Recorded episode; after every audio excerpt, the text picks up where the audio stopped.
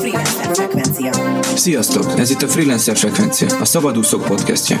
Olyan emberekkel, életutakkal és vállalkozói sztorikkal találkozhattok, akik a 9 5 tartó alkalmazott életéhez a helyfüggetlen munkavégzést választották. Én, Cseh András leszek a kalauzatok ebben a helyfüggetlen világban. Kezdjük is el! A Szabadúszók podcastje. Szia Ági, üdvözöllek a műsorban! Sziasztok! Ha jól tudom, jelenleg aktív szabadúszó vagy PPC kampányok gyártásában, valamint a saját reklámügynökséged építésén munkálkodsz. Így igaz, ez mind a kettő egy izgalmas és egymást kiegészítő dolog az életben. Ez nem volt mindig így. Hogyan, hogyan indultak a szabadúszó éveid? Most már lassan másfél-két éve indult a szabadúszó éveim, és ehhez azért főleg egy jó nagy adag múlt is, és reklámügynökségi tapasztalatra is szükségem volt. Azt mondanám, hogy elég sokat vártam arra, hogy, és elég sok tudást kellett összehalmoznom, hogy belemerjek ebbe vágni, és az elején igazából a reklámügynökségi munkám mellett kezdtem el egyesével ügyfeleket vállalni, főleg kisebbekkel indultam. Ezeket az ügyfeleket hogy találtad? Hideg megkeresés, ajánlás? Teljesen véletlen szerűen egy vásáron futottam össze az első ügyfelemmel, aki egy Denelis nevű francia kozmetika márka, saját alapanyagokból dolgozik, magyar alapanyagokból és francia receptek alapján, a hölgy francia, úgyhogy teljesen családi és autentikus receptjei vannak.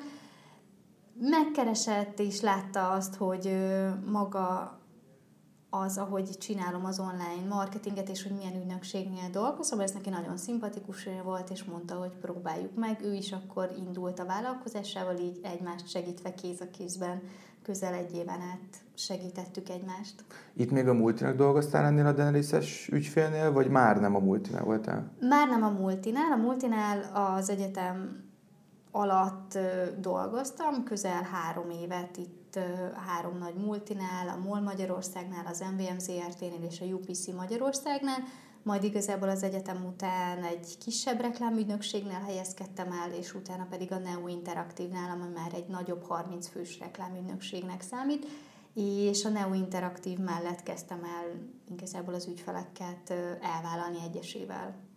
Tehát alkalmazható tudásra sikerült szert itt a multiknál?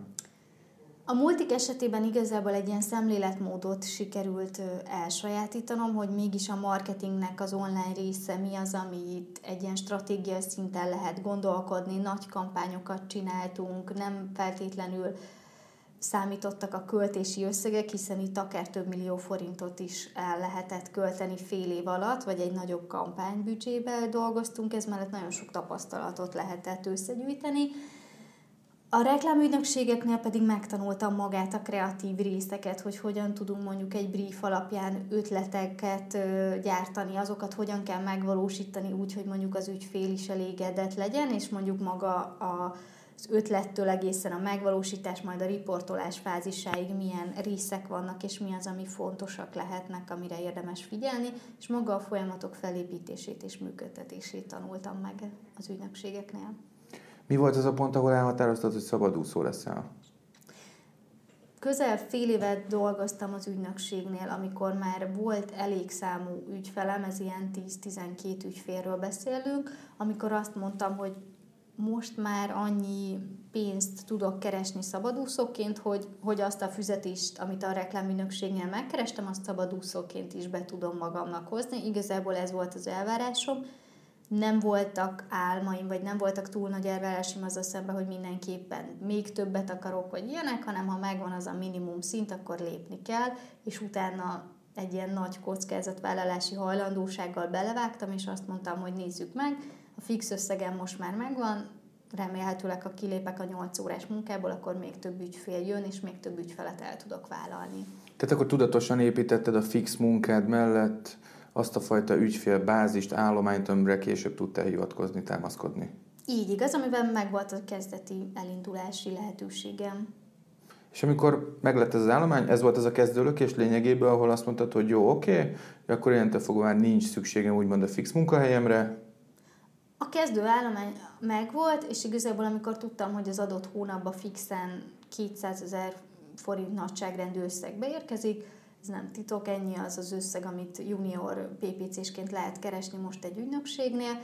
akkor azt mondtam, hogy inkább a saját vállalkozásomat és a saját kis ügyfélkörömet, karrieremet kezdem el építeni, amiből sokkal intenzívebb, sokkal jobb kapcsolatokat tudtam kiépíteni, és sokkal emberközelibbé tenni, még mondjuk egy ügynökségnél, a Neo Interaktívnál ott jóval nagyobb ügyfeleket dolgoztunk, akár komplet marketing csapatokkal együtt, kevésbé voltak mondjuk személyes kapcsolatok, vagy személyes motivációm abba, hogy így ténylegesen most így nagyon-nagyon sokat bele kell tenni, inkább egy ilyen munkaként fogtam fel azt, míg amikor az ember szabadúszóvá válik, vagy szabadúszóként kezd el dolgozni, akkor ott már van egy ilyen személyes motiváció, mondjuk az ügyfeleim azt mondanám, hogy nagyobb részével baráti kapcsolatot ápolok, akár együtt dolgozunk most már, akár pedig úgy alakult, hogy nem. És egy, ez egy nagyon-nagyon sok plusz tud adni, hogy ők is támogatnak, és én is támogatom őket a tudásommal, akár vagy akár baráti oldalról is. Tehát akkor a kezdőlökés semmi más nem volt, csak pusztán a számok, amikor elérted azt a limitet, amit te meghatároztál magadnak, akkor léptél. Hogyan indult a karriered? Mondtad, hogy volt ugye ez a 10-12 fix ügyfeled, ezek szintén pusztán számalapú ügyfelek voltak, tehát hogy legyen meg az a pénz, amire szükséged van, vagy esetleg belefért egy-két hobbi projekt, ne adj Isten, volt olyan ügyfeled, akit te nagyon szerettél, és már rögtön az elején összejött? Azt mondanám, hogy én nagyon tudatosan válogattam az ügyfélkörömet, olyan szempontból, hogy nem akartam egy iparágra szakosodni, hogy mondjuk csak az IT-sokkal, vagy csak sminkmárkákkal dolgozni, hanem az volt, és a mai napig is ez a célom, hogy minél többfajta ügyfél típussal dolgozhassak együtt, mert annál nagyobb és annál jobban tudom szélesíteni a, a saját PPC-s tudásomat, olyan szempontból, hogy általában egy iparágnál megvan az, hogy melyik hirdetés típusok működnek a legjobban. Ha azokat így megtanulja az ember, akkor viszonylag nem azt, hogy kiszámítható, hiszen a Facebook akár havonta is változtatja az algoritmusát, vagy a Google AdWords, de hogy viszonylag egy ilyen stabilitást tudunk eredményezni. Ha megvan az adott iparág, akkor onnét kezdve az új kihívás egy másik iparág fog jelenteni, és ezzel szemben pedig sok esetben vannak kizárólagossági szerződéseim is, hogy az adott iparágon belül csak egyetlen egy ügyfelet vállalhatok el, és mondjuk a versenytársat nem vállalhatom el. Ez egy ilyen nem titok. Ha megvan egy jól működő formula, akkor sok esetben a versenytársak vagy akár a közvetlen partnerek is megkeresnek, és ilyenkor mindig egyeztetni kell az ügyfelekkel azzal kapcsolatban, hogy elvállalhatom-e egyáltalán. Ez miatt azt mondanám, hogy a 10-12 ügyfélből is volt a francia kozmetika márka, stílus tanácsadó, volt gyerekkönyveket kiadó hölgy, ezzel szemben volt IT cég, volt lakástextil, volt egy másik sminkmárka, ami egy magyar sminkmárkáról beszélünk, és volt még egy stílus tanácsadó, és még egy gyerekkönyves, aki igazából azért nem volt ellentét, mert az egyik egy orvosi szakkönyvet, míg a másik pedig egy ilyen táplálkozás tudomány irányában közelítette meg a gyerekkönyvek témát, és akkor itt ez nem volt összeférhetetlenség miatt nem kellett ezen gondolkodom, hogy melyiket vállaljam el a kettő közül. Meg kell hagyni, hogy ez egy elég széles induló portfólió, tehát azért gondolom van egy kis út addig, amíg az ember eljut arra a szintre, hogy már összeférhetetlenségi szerződésekkel kell bajlódni. Azt mondanám, hogy nekem, ami bevált és működött, az egy tavaly, amikor elkezdtem a szabadúszó létet, akkor a Mompreneurs csoportba léptem be. Ez egy igazából hazai anyukás vállalkozókat támogató csoportról beszélünk, ahonnét jött az első francia márkás ügyfelem, és ő ajánlotta, hogy lépjek be ebből a csoportba, mert hogy ő, ő szívesen ajánlana másoknak, de ahhoz be kell lépni a csoportba, hogy én kapjak értesítést arról, hogy ő másoknak is ajánlott.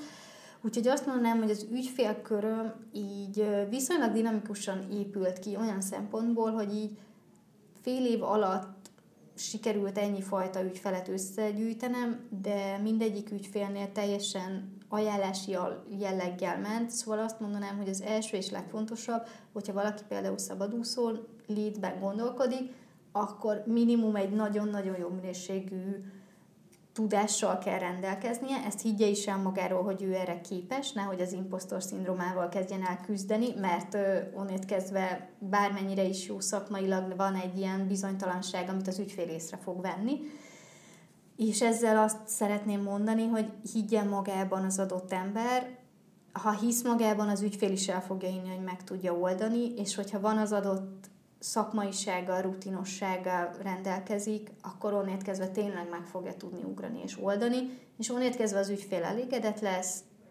te elégedett leszel, mert megjön a pénz a számládra a hónap végén, és innét kezdve az ügyfél is nagyon-nagyon szívesen ajánl tovább, mert én azt mondanám, hogy az a jó szabadúszó, aki egy nagyon speciális tudásra tud szakosodni, ez lehet szövegírás, grafika, UX designer, weboldalfejlesztő, akár projektmenedzser is szerintem lehet szabadúszó, mert jelenleg a piacon nem feltétlenül azok az emberek élnek meg jól a szabadúszásból, akik mindenhez értenek, vagy mindent szeretnének lefedni. Mik voltak neked azok a nehézségeid, kihívásaid, amikor indultál a szabadúszói utadon, amikkel sajnos szembesülned kellett? Hát az első legnagyobb kihívás nálam a könyvelő megtalálása volt, ami az első hónapban, amikor szabadúszóvá válik az ember, akkor egy ilyen nagy kérdés, hogy egyáltalán honnét szerzünk könyvelőt. Itt bedobtam csoportokban is, rengeteg könyvelői ajánlás jött, és igazából a végén egy, egy barátom közvetlen ajánlásával találtam meg a könyvelőmet, akivel a mai napig elégedett vagyok, és nagyon korrektül határidőkre dolgozik. Úgyhogy azt mondanám, hogy az volt a legeslegelső kihívás, és az utána levő kihívás az, hogy egyáltalán mondjuk, hogy működik az online számlázó rendszer.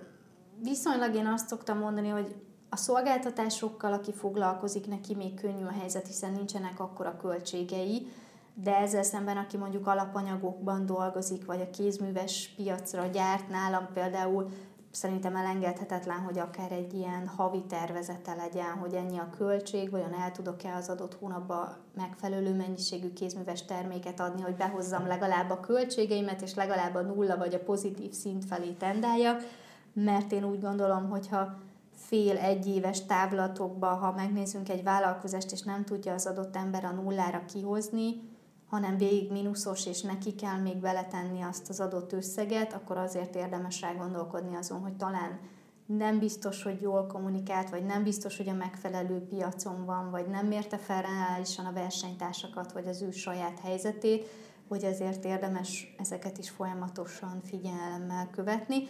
Úgyhogy én azt mondanám, hogy kihívás rengeteg van. Én jelenleg a későbbi kihívások, ami igazából fél évvel később jelentkeztek, az az, hogy rengeteg munka bejött, rengeteg ajánlás, és hol van az a pont, amikor azt mondja az ember, hogy nemet kell mondani, és azt mondani, hogy bocs, ezt most nem tudom elvállalni, nincsen rá kapacitásom, megpróbálom elvállalni, de mégsem úgy sikerül, és ebből saját élményként nekem is vannak olyan szituációim, amikor úgy gondoltam, hogy igen, meg tudom csinálni, lesz időmre, nem úgy alakult, és igazából egy rossz ízzel távozott az ügyfél is, és én is, de ezek mind idézőjelben jó tanulási folyamat volt nekem is, hogy mi az a határ, amit el tudok ügyfél számba vállalni, és mikor jön el az a pont, amikor akár egy másik szabadúszó segítségét kérem a vállalkozás formájába, hogy figyelj, ezt most már neked kell megcsinálni, mert nekem már ez nem fér bele.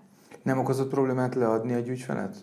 Amikor szembesültél vele, hogy hát sajnos ezt már te nem bírod vállalni, mert erő és idő hiányában nem féltél tőle, hogy ez a minőség rovására megy? Ez egy jó példa arra, hogy nem, a, a félelem rossz szó. Én nem szoktam félni, én a kockázatvállaló típusba sorolom magam, van a, a félelem kerülő típusú ember, ez a két végpont, én a kockázat ott szívesen vállalom, és én alapvetően egy eléggé nagy bizalommal fordulok az emberek felé, úgyhogy amikor leadtam például az ügyfelet egy alvállalkozónak, én abba hittem, hogy ő a megfelelő színvonalon meg tudja csinálni.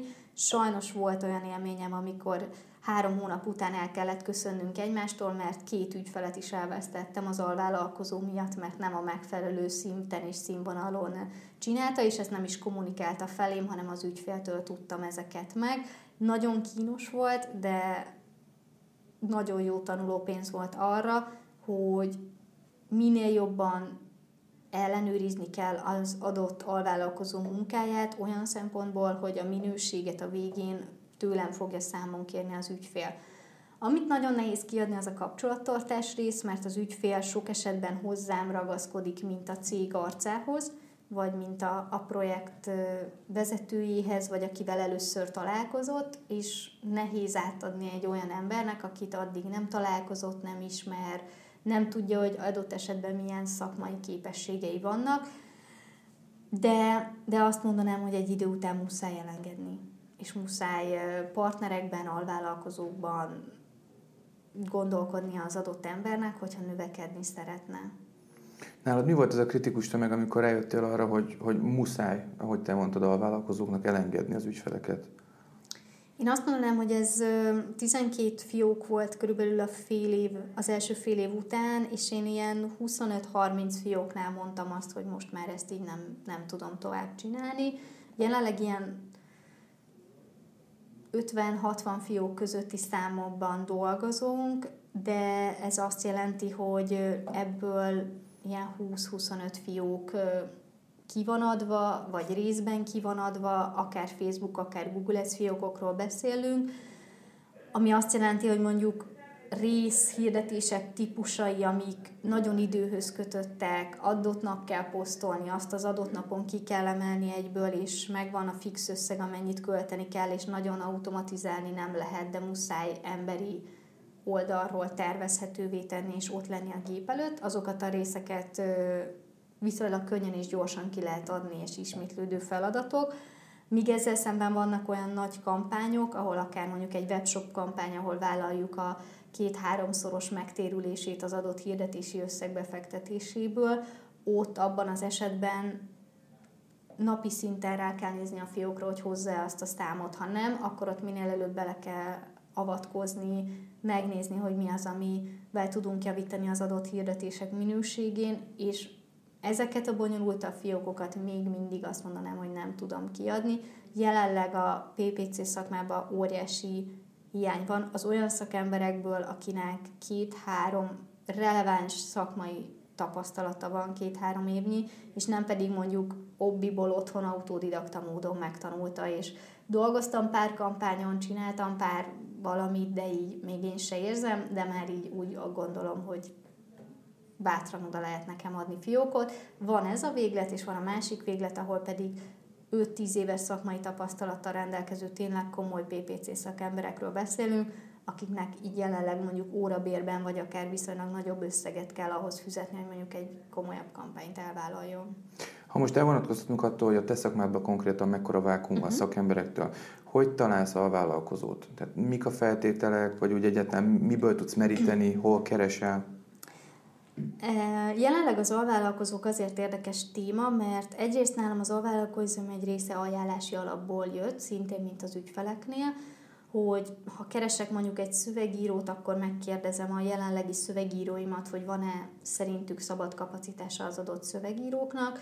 Ez mellett a freelancer blogból például Ricsivel dolgozunk együtt, úgyhogy ő, őt egy meetupon találkoztunk, és Ricsi mesélt pont a meetupon arról, hogy ő szövegíróként dolgozik, és hogy ő azt a imázsát és freelancerként azt a karriert építi, és ez nagyon szimpatikus volt számomra. Kapott erre uh, Ricsi egy próbafeladatot, jól teljesített, és azóta is együtt dolgozunk több projekten is. És ez mellett én még nem adtam fel álláshirdetést, mert eddig mindig szerencsém volt, és így az ismeretségi körből, vagy legalábbis egy ajánlásból mindig sikerült olyan alvállalkozót találnom, aki aki az adott projektre rendben volt. Nem könnyű, és azt mondanám, hogy grafikusból is négy-öt alvállalkozóval dolgozunk, hogy az adott megfelelő dizájnt és stílus tudja hozni, amit a megrendelő szeretne, és szövegírókból is akár több magyar szövegíróval is dolgozunk, akár nőkkel, akár férfiakkal, mert hogy az adott ügyfél stílusát minél jobban meg tudjuk közelíteni és eltalálni. Említetted, hogy egy reklámügynökség építésén munkálkodsz. Erről tudnál egy pár gondolatban kicsit bővebben? Jelenleg a hazai piacon elég sok ö, reklámügynökség van, hiszen akár egy kétfős ö, céget is nevezhetünk reklámügynökségnek. Amit én most szeretnék felépíteni, az egy konkrétan egy online reklámügynökség, amely nekünk a fő profilunk főleg hirdetések, webszövegírások, és ezen belül is igazából a hirdetések minél szélesebb körű platformját, akár itthon is és külföldön is lefedni. Ez azt jelenti, hogy jelenleg Vaze, Twitter, Spotify, Facebook, LinkedIn, Google Ads, Google cégem, TripAdvisor, profilokkal dolgozunk. Vannak nagyon különleges megkeresések, mondjuk az IT szektortól Reddit megkeresés, hogy ott próbáljunk mondjuk hirdetni vagy profilt képíteni, és ez mellett Magyarországon elérhető a Pinterest, amelyet most pont egy külföldi hajhosszabbító márkának kísérletezünk, hogy mennyire jól működik, meg ezzel szemben itthon is van egy sminkmárka, akinek most elkezdtünk hirdetni, és a Pinterest fiókját komolyabb szinten kiépíteni, és van egy ilyen babamama ruházat, egy kismama ruházati boltunk, ahol szintén a Pinterest-tel kísérletezünk. Azt mondanám, hogy jelenleg számos új felület van, és lehetőség az online világban. Nagyon sok ember elveszik, az ügyfeleinknek is mindig a nagy kérdés, hogy milyen felülettel, mi a prioritás, melyik az a felület, amit ő neki tényleg ott kell lenni, és melyik az, ami ajánlott, vagy melyik az, amin egyáltalán el kell gondolkodnia mondjuk a következő egy-két évben, hiszen ezek mind tervezhetőnek és mérhetőnek kell lenniük. És a reklámügynökségünknek az a legnagyobb előnye a többivel szemben, hogy ezeket a platformokat mi tényleg számszerűen próbáljuk megközelíteni. Ha azt mondjuk egy webshopnak, hogy a Facebookon hirdes, vagy a Google Ads-en, akkor ott a havi riportban látja azt, hogy mennyi volt a megtérülés, és ha ő befektetett mondjuk 100 ezer forintot, abból ki tudjunk hozni neki 2, 3, 4, 500 ezer forintot, és az mindig a hónapról hónapra előre aradva egyre jobbak legyünk. Ehhez kellenek az innovatív felületek, mert jelenleg lehet, hogy Magyarországon ezek kevésbé kihasználtak, vagy nem túl sok magyar felhasználó van regisztrálva, de ezzel szemben nem tudhatjuk, hogy mi lesz a legújabb ö, olyan akár hírértékkel bíró dolog, ha mondjuk bezár a Facebook, akkor mi az a felület, ahova mondjuk átmennek az adott emberek, és vajon mennyire tudja ott az adott márka megvetni a lábát, és azt mondani, hogy ott is tudja és értse valaki a marketing csapatából, hogy hogyan kell hirdetni azon az adott felületen. Elég sok platformot említettél a reklámügynökségetek alatt. Például nem is tudtam, hogy magyarok akarnak-e hirdetni Redditen. Erre ti elkezdtek edukálódni, vagy mindig találtok egy szakembert, aki az adott témában jártas, vagy hogy lesztek ennek a résznek a mesterei, úgymond? Azt mondanám, hogy jelenleg van egy bejáratott alvállalkozói körünk, mondjuk TripAdvisor, Google cégemre külön vannak szakértőink, akik ezeket a két felületeket viszik. A Reddit esetében igazából maga a felület használatából és az IT ügyfélkörből adódóan használjuk mondjuk nem napi, de ilyen két napi heti szinten a felületet, úgyhogy ott viszonylag jól látjuk azt a tendenciát, hogy mi az, amire sokan kattintanak, mi az, ami adott esetben érdekli az adott embereket. Úgyhogy vannak olyan felületek, aminél azt mondanám, hogy nekünk kell, mint ügynökség, mint egyéni ember rákényszerülni, hogy igen, menjünk előre, és saját magunkat akár külföldi online oldalakról edukálni, vagy akár különböző külföldi szakértők blogjait olvasva, vagy megkérdezve minél jobban megismerni az adott felületet, és ezzel szemben azért van egy óriási rutinunk egy Google és Facebook ads hirdetésekkel, egy több mint ilyen 7-8 éves rutinunk, amivel azt mondanám, hogy a többi felület mondjuk egy kicsit ilyen lebutított változata ezeknek a hirdetési felületeknek, úgyhogy ha valaki Facebookban vagy Google AdWords-ben jó, onnét kezdve a többi felületen már jóval kevesebb beállítási lehetőségből kell választani, viszonylag logikusan és hasonlóan vannak felépítve a hirdetési célzások, és sok esetben igazából egy ilyen kampánymutációban, szövegmutációban az adott felületre az, ami szerintem sokkal nagyobb munkát viszel, mint mondjuk konkrétan az adott felület megtanulása, hogy hogyan kell beállítani technikailag. Itt értem azt, hogy mondjuk a Redditen egy sokkal másabb kreatív tartalom fog működni, mond mondjuk egy Instagramon, Összehasonlítva az Instagramon jelenleg a képes posztok mennek, amelyekre ilyen 4-500 karakter hosszúságú szöveg van, és minimum 30 hashtag, a maximális hashtag szám. Ezzel szemben egy Reddit esetében egy soros, vicces mémképek mennek a legjobban, és ezekbe kreatívnak és hirdethetővé válni azért nem könnyű feladat, úgyhogy sok esetben én azt mondanám, hogy az ötleten sokkal több múlik, és utána megtalálni ahhoz a jó csatornát, amin tényleg eljutunk azokhoz az emberekhez, akik a célcsoportja az adott megrendelőnek. Igen, azt meg kell hagyni, hogy az alapján, hogy mondtad, ez eléggé vékony jég. Igen. Visszatérve meg arra, hogy ugye a reklámügynökséget építésén munkálkodsz, ez mit jelent pontosan? Tehát, hogy új divíziót szeretnétek csinálni, éppen bővülő fázisba vagytok, hol tartotok most? Jelenleg azt mondanám, hogy két irányban választottuk szét az ügynökségünket. Vannak a kisebb projektek, akik tényleg pár tízezer forintot költenek havonta a Facebookon, indulva egészen mondjuk ilyen több százezer forintos webshopokig, és ezzel szemben ők a kicsi divízióba számítanak, és van a nagy divíziónk, ahol adott esetben marketing stratégiát teszünk le, vagy éves marketing tervet, itt főleg kommunikációs irányban voltak eddig megkereséseink, ahol akár egy ilyen terv összerakása 20 hát nem is azt mondanám, hogy 20, de ilyen 10 felületre ezt összerakni, és ehhez megfelelő szakértőket az anyag összehangolásától kezdve, ez egy egész hónapos, tényleg 3-4-5 ember főállási munkájával, ez egy ilyen több milliós megrendelésünk is volt, úgyhogy azt mondanám, hogy jelenleg a két divíziót próbálunk egyensúlyozni. A kis divízióból jönnek a bevételeink fix része, mert ott havi szerződéseink vannak, és a nagy divíziónk az, ahol igazából egy ilyen komolyabb tanácsadói szerepkörben szeretnénk minél jobban kiépíteni az ügynökséget, hogy nálunk az a különlegesség, hogy nem csak Facebook, nem csak Google AdWords, hanem még számos felületen tudunk segíteni, megtalálni, hogy hogyan kell azokat jól mérni, hogyan lehet összehangolni, és hogyan lehet az adott felületre megfelelő mutációban kreatívot gyártani, amelyet egy ilyen komplex stratégiába rakunk re, amihez tudunk mérni, hogy hol tart az adott ügyfél az adott hónapban, és ott kellene éppen tartani.